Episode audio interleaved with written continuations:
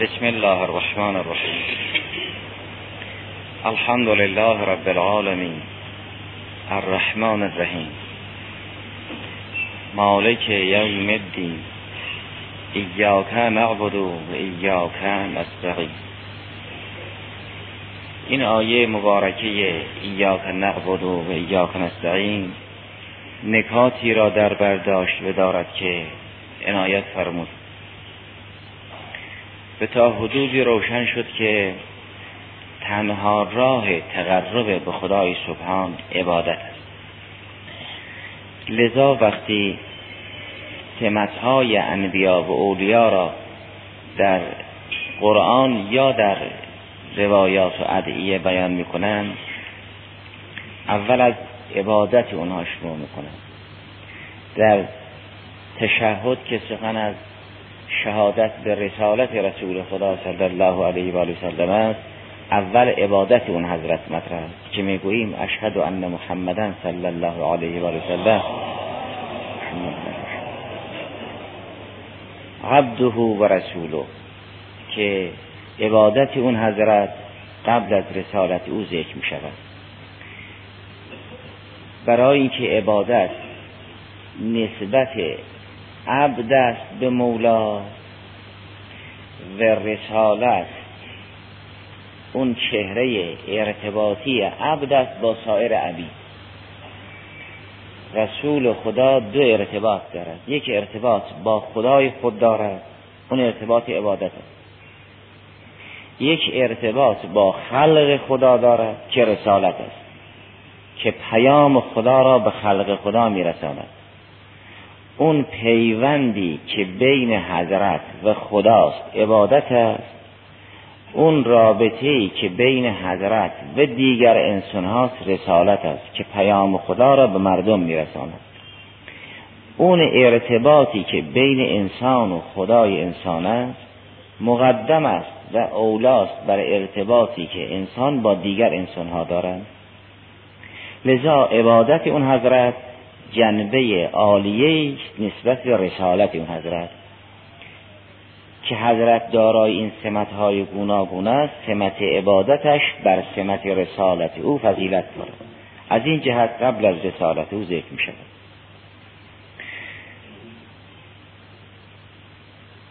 چه اینکه سایر انبیا هم اگر به کمالات رسیدن به خدای سبحان اونها را به کمالاتی می ستاید و معرفی می کند محصول عبادت اونست این معنا که توحید عبادی اثرش آن است که انسان در هیچ امری مطیع غیر خدا نباشد و مطیع احدی جز خدای سبحان نباشد اونها را که خدای سبحان دستور داد که از اونها اطاعت کنیم اطاعت اونها در حقیقت اطاعت خداست. اگر خدای سبحان دستور داد از اول الامر اطاعت کنید فرمود اطیع الله و اطیع الرسول و اول الامر منکم این اطاعت خداست. اگر خدای سبحان دستور داد نسبت به پدر و مادر اطاعت کنید اطاعت پدر و مادر به فرمان خدا اطاعت خداست. این چنین نیست که عبادت و اطاعت شریک بردار باشه.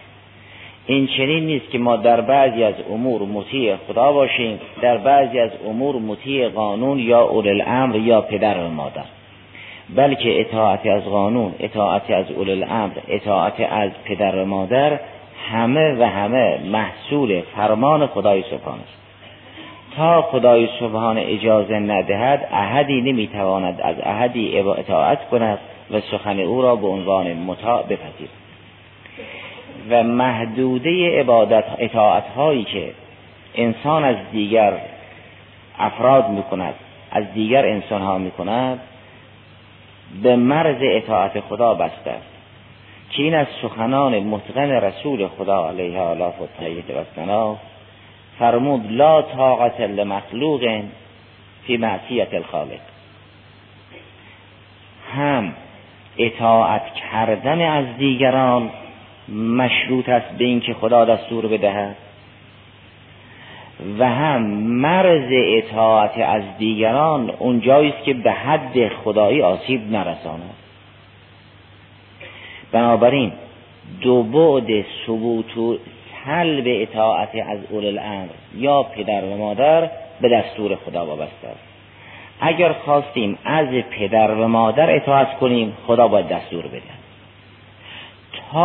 کجا باید اطاعت کنیم و از اون به بعد اطاعت لازم نیست اونم خدا باید بگه. لذا رسول خدا فرمود لا طاعت لمخلوق فی معصیت الخالق. که اگر کسی بخواهد از انسانی اطاعت کند در یک امری که اون امر گناه است اینجا جای عبادت و اطاعت. بنابراین کل اطاعات منحصر به خدای در خدای امر خدای سبحان می شود. نه اینکه قابل تخصیص باشد که بعضی از امور از آن خدای سبحان بعضی از امور از آن الامر یا از آن پدر و مادر و مانند آن. بلکه این گونه از اطاعت ها فرع اطاعت خدای سبحان است. خدای سبحان دستور می‌دهد که ما از کی اطاعت کنیم و مرز اونها را مشخص می‌کنه بنابراین ایاک نعبد بالقول المطلق به اطلاقش باقی هیچ جا تخصیص نخورده. نمی شود گفت اطاعت را چون اطاعت هم یه نحوه عبادت است.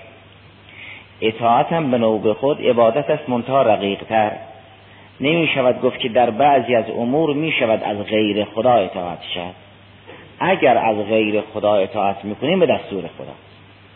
پس از غیر خدا هرگز نمی شود اطاعت شد و این اصل این الحکم الا لله قابل تخصیص نیست که انسان بگوید در اون گونه از موارد انسان مطیع خداست در مسائل عادی مطیع غیر خداست. این چنین بلکه کلا اطاعت ها و عبادت ها از آن خداست بلا غیر و به دستور خدا انسان از قانون از اول الامر از پدر و مادر اطاعت.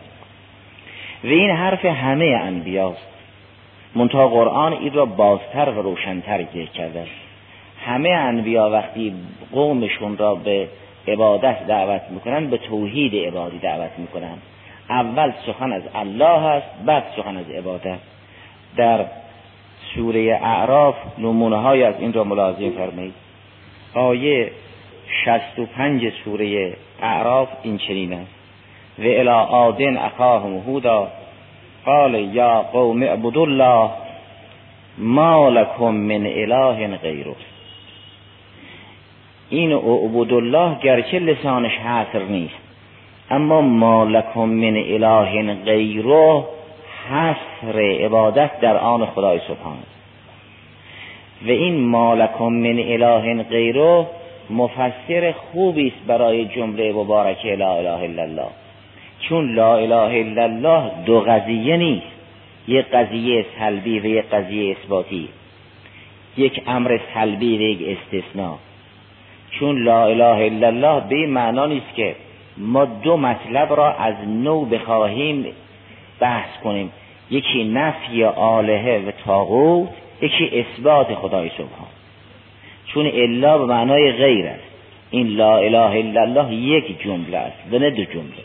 یک قضیه است و نه دو قضیه. این یک ادعاست و نه دو ادعا. محتوای این کلمه مبارکه این است که غیر از اللهی که فطرت او را پذیرفته است و مفروغ انه هست و بحثی در او نیست دیگران نه. نه اینکه از اول بخواهیم ما دو چیز بحث کنیم یکی نفی آلهه یکی اثبات خدا. که بگوییم خدایانی نیست خدایی الله هست. که آلهه را نفی کنیم و الله را اثبات کنیم. چون این الله معنای غیر است وقتی الله معنای غیر شد مجموعا یک جمله است تو یک ادعا و یک محتوا. یعنی غیر از اللهی که مفروق ام هست و ثابت است و بحثی در او نیست دیگران نه. نه اینکه دیگران نه و خدا آری که تازه بخواهیم خدا را اثبات کنیم.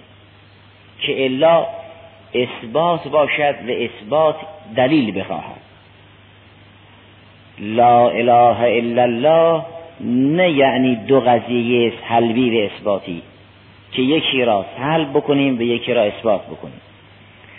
لا اله الا الله به این معناست. غیر از اللهی که فطرت پذیرفته است به شک بردار نیست و مفروغ ان هست دیگران نه.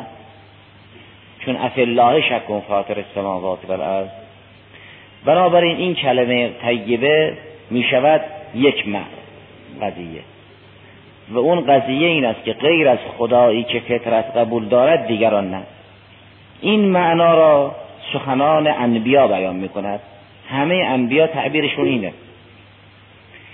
می‌گویند یا قوم اعبدوا الله ما لکم من اله غیر.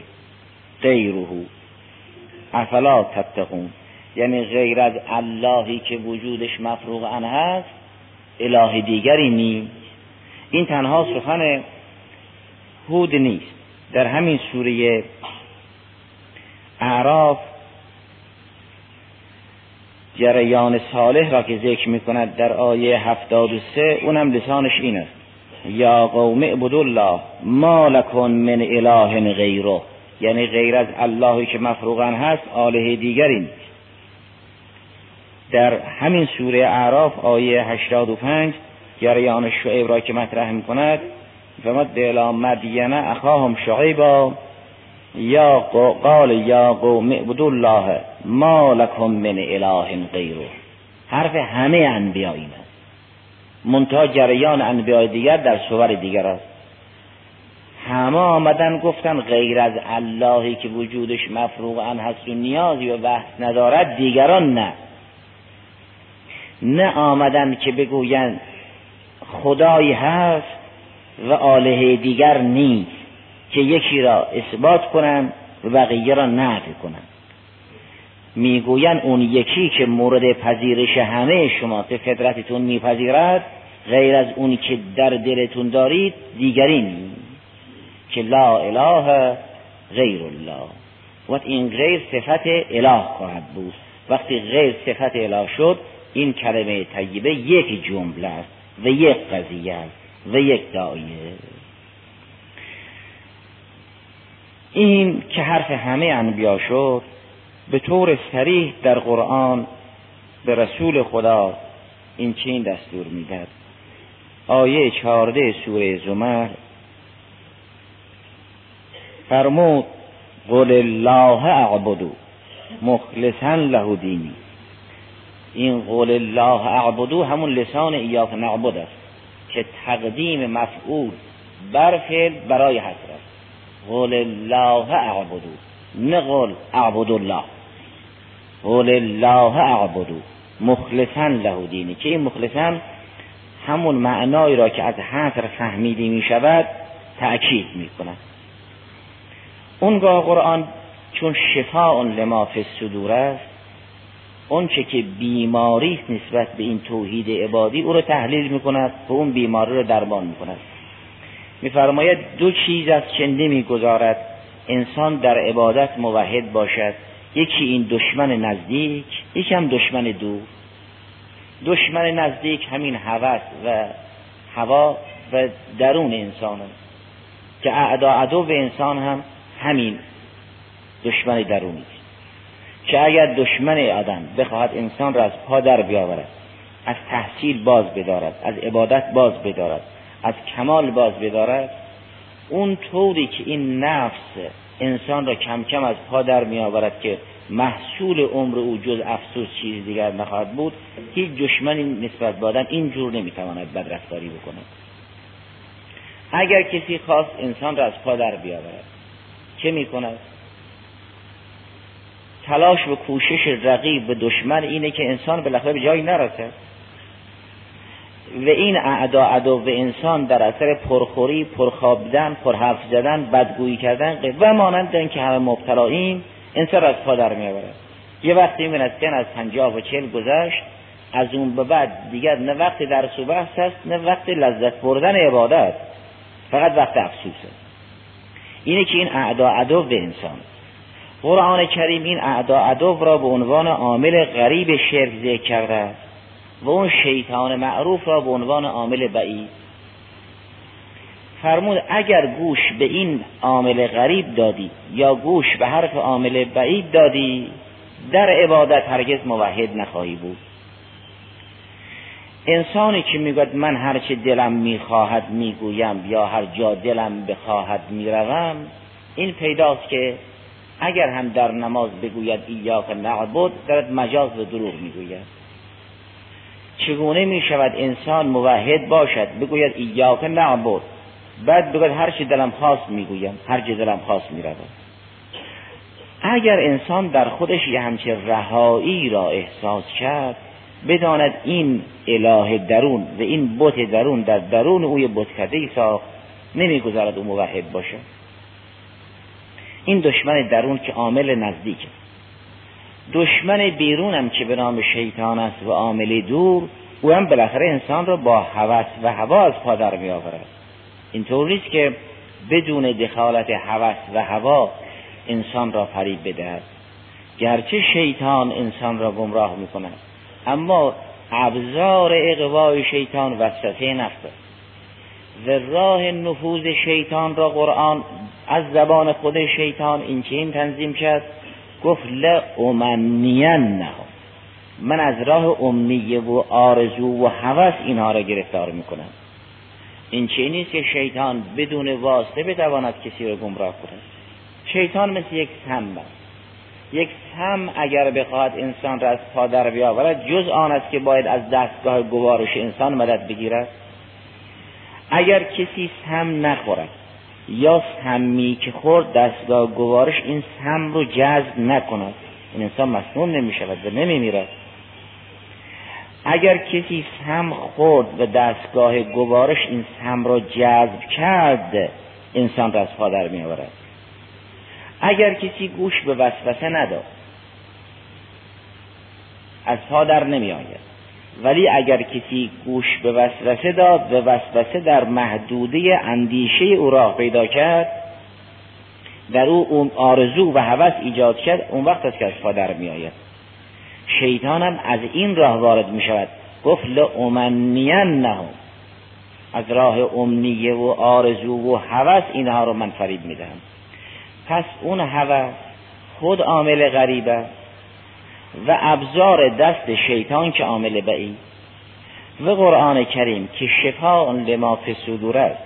هم خطر این عامل غریب را گوشزد کرده هم خطر اون عامل بعید را. اونگاه انسان خود را بسنجد ببیند اگر ابراهیم خلیل سلام الله علیه بود و او در حضور ابراهیم خلیل بود یا ولی عهد ظهور کرد همون سخن ابراهیم خلیل را نسبت به بت پرستا به انسان می‌گویند یا نه؟ اگر بت تنها در بتکده نیست به صورت چوب و سنگ نیست. اگر امیال و احوای درونی هم یک بتی در بتکده درون اونگاه می‌بینیم وقتی ابراهیم خلیل می‌گوید افن لکم ولما تعبدون من دون الله. به ماها چی می‌گویند؟ فرمود اف به شما و معبودای شما. یعنی عابد و معبود چون کلاهما فی النار دیگه. فرمود افن لکم ولما تعبدون من دون الله. در سوره جاسیه مسئله هواپرستی را بیان فرمود. آیه بیست و سه سوره جاسیه این است. افرعیت من اتخذ الهه هوا. این که انسان می‌گوید من هرچه دلم بخواهد می‌کنم به قانون الهی نیست. مطیع هوای خودش است. اگر از هوا اطاعت کرد می‌گوین از هوا عبادت کرد. می‌گوین هوا اله اوست. اگر کسی مطیع هوا بود هوای او اله اوست. این می‌شود عبدالهوا. افرعیت من اتخذ الهه هوا. و ازله الله علی علم و ختم علی سمعه و قلبه و جعل علی بصره غشاوه این عامل قریب. اما عامل بعید را که در سوره یاسین آیه شست به همه این چنین اعلام کرد فرمود علم اعهد الیکم یا بنی آدم الله تعبد الشیطان انه لکم عدو انه لکم عدو مبین. شیطان به عنوان عامل بعید خطر شیطان پرستی را در سوره یاسین بیان کرد. هوس به عنوان عامل غریب خطر هواپرستی را در سوره جاسیه بیان کرد. اگر کسی در اثر گرفتاری خطر عامل غریب یا عامل بعید مبتلا شد به بت پرستی اونگاه مشمول این توبیخ ابراهیم خلیل سلام الله علیه خواهد شد. که حضرت تمود افن لکم ول ما تعبدون من دون آیه شست آیه شست و هفت سوره انبیا این که ابراهیم خلیل فرمود افن لکم ول ما تعبدون من دون الله اگر قرآن می‌گوید بعضی هوا پرستن و اله اونها هوای اونها پس انسان می‌شود عابد هوا. و سخن ابراهیم خلیل این است که اگر کسی غیر خدا را عبادت کرد اف بر او اف لکم و لما تعبدون من دون الله. این اف یک نفرین زود و گذر مقطعی نبود که حضرت گفت و گذشت. همواره این حرف هست. اف لکن ول ما تعبدون من دون الله. امروز ولی عصر می‌گوید. که اف لکن ول ما تعبدون من دون الله. اگر کسی عبد هوا شد این قرآنی که یجزی مجد الشمس و القمر همباره زنده لسان قرآن این است که اگر کسی غیر خدا را عبادت کرد به او بگوید افن لکم و ما تعبدون من دون الله. از اون طرف انسان را به جای میرساند که در اثر عبادت به رسالت می‌رسد. از این طرف هم در اثر عبادت هوس به جای می‌رسد که مشمول این توبیخ دائمی است. افن لکن ولی ما تعبدون من دون الله. اگر این دو دشمن یعنی هوا که عامل غریب است و شیطان که عامل بعید است مهار شدن انسان می شود موحد راستین. موحد راستین را قرآن کریم می ستاید به خصوصیت های اینها را ذکر می کند در سوره آیه پنجاه و پنج این چنین میفرماید. وعد الله الذین آمنوا منکم و عملوا الصالحات لیستخلفنهم فی الارض کما استخلف الذین من قبلهم ولیمکنن لهم دینهم الذی ارتضی لهم ولیبدلنهم من بعد خوفهم امنا یعبدوننی لا یشرکون بی شیئا این موحدین را که می ستاید می‌گوید اینها اگر به قدرت رسیدن نه تنها مرا عبادت می‌کنند بلکه هیچ چیزی را شریک من قرار نمیدن که این نکره در سیاق نفی است. اون یعبدوننی لسانش حصر نیست. یعبدوننی. اما این جمله که فرمود لا یشرکون بی شیء. نه از درون و نه از بیرون. نه هوس درون و نه شیطان بیرون.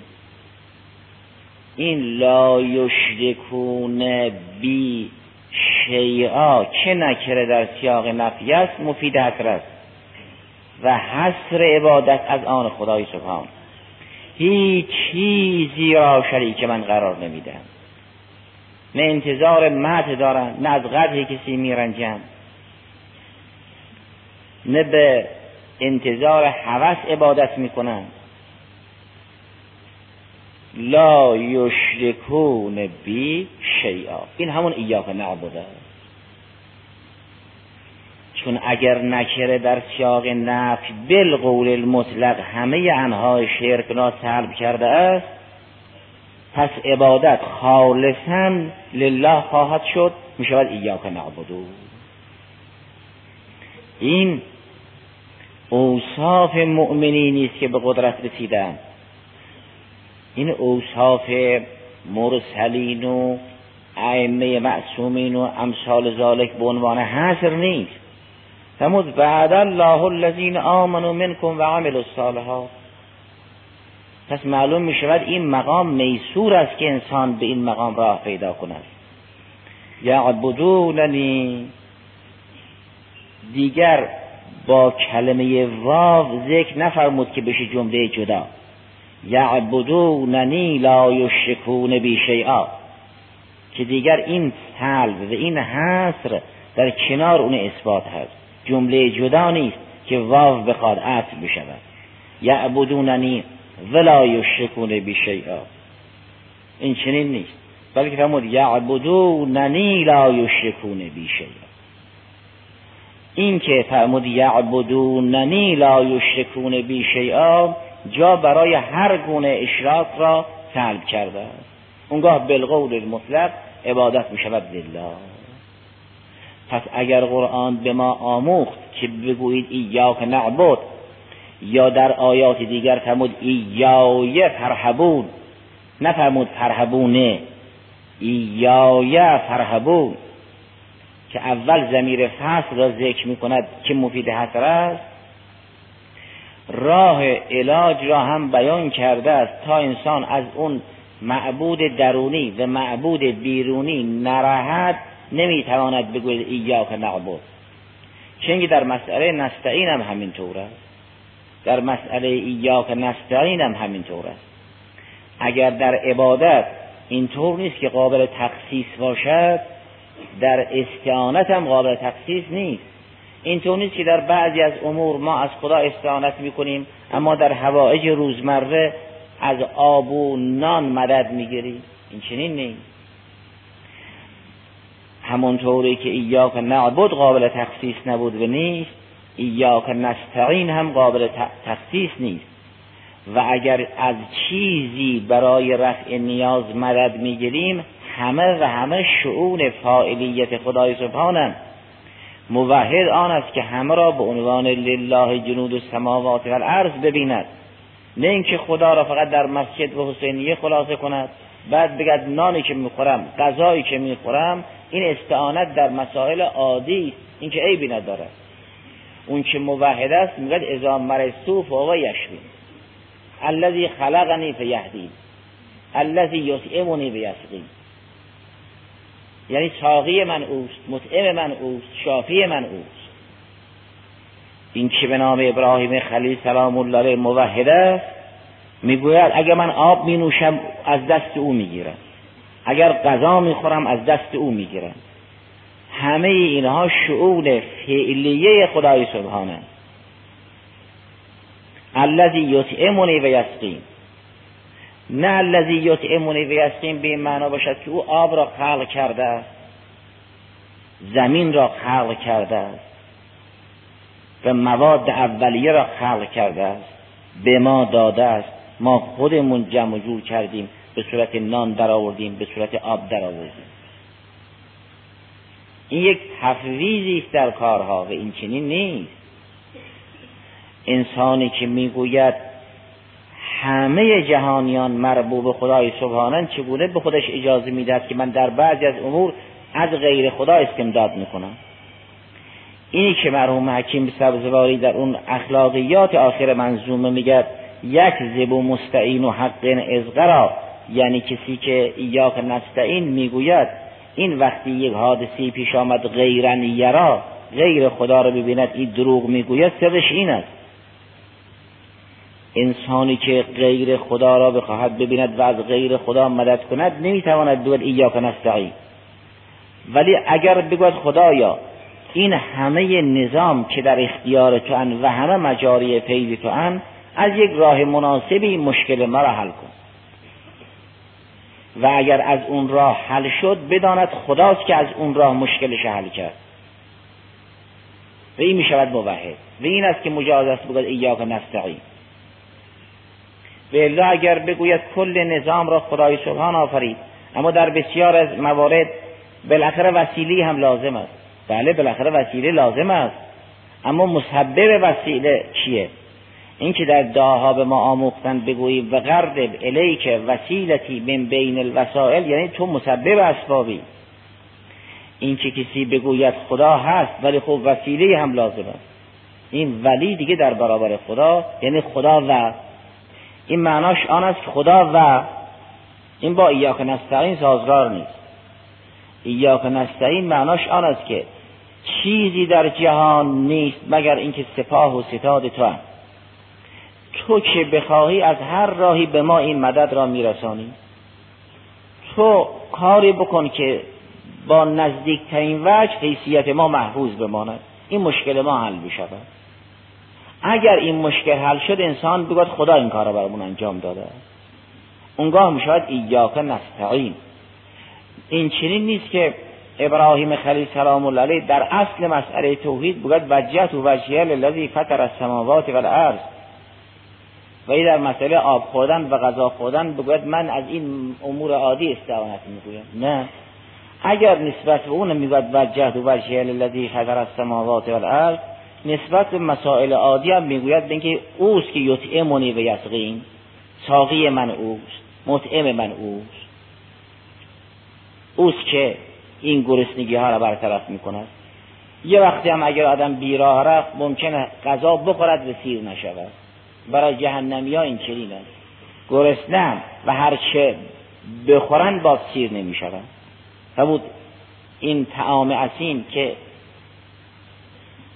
بسلین می‌خورن یا تعامی است لیس لهم تعام الا من ذریع لا یسمن و لا یغنی من جوع. ذریع این خار و تیغ بیابان است. کسی که امروز کل آمد فردا غذای او و خوراک او ذریع است. می‌خورد اما خب سیر نمی شود چون خوردن غیر از سیر شدن است. همه کارها را انسان از اون بخواهد دیگه. حتی قدرتی که خودش دارد مگر نان است که لا حول ولا قوت الا بالله. این تنها در نماز نیست که انسان میگه به حول الله و قوتی یقوم و یقعد که در کارهای دیگه هم به حول الله و قوتی یقوم و یقعد. به حول الله و قوتی یتکلم و یسمع و یکتب و یجلس و یذهب و یرا.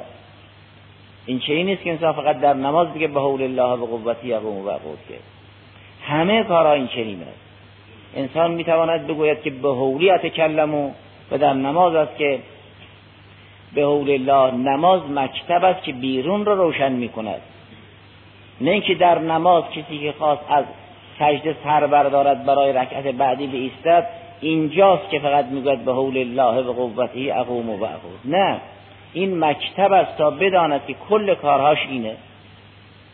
در همه شؤون لا یتکلم به حول الله و قوتی یتکلم و یکتبو و ینام و یستیقظو این که گفتن در هنگام خواب بخوانید بسم الله اموت و احیا این معناش. این دعای خوابه این دعای توحیده که انسان در کل شعون موحد باشد. بسم الله اموت و بسم الله بسم الله اموت و احیا. گفتن سر از خواب که برداشتید بگید الحمدلله الذی احیانی بعد ما اماتنی به علیه نشو این پنج ساعت یا دو ساعتی که خوابیده بودم مرده بودم و او دوباره مرا زنده کرده. است الحمد لله الذي احیانی بعد ما اماتنی به الیه النشور. این دعایی است که بعد از سر برداشتن از خواب مستحب انسان بخواند. سراسر زندگی ما توحید است. اونگاه هست باید بگوییم ایاک نعبد و ایاک نستعین. این تو نیست که توحید ما تو نماز و عبادت باشد در مسائل دیگر نه. اونگاه هیچ قانونی از قوانین هیچ مقرراتی هیچ آدابی هیچ سنتی نیست مگر اینکه باید الهی باشد. انسان از پیش خود نمی‌تواند سنت بذارد قانون جل کند معررات جل کند رسم بگذارد به مانند اون. اگر چیزی هست باید زیر پوشش خطوط کلی دین امضا کرده باشد. الحمدلله.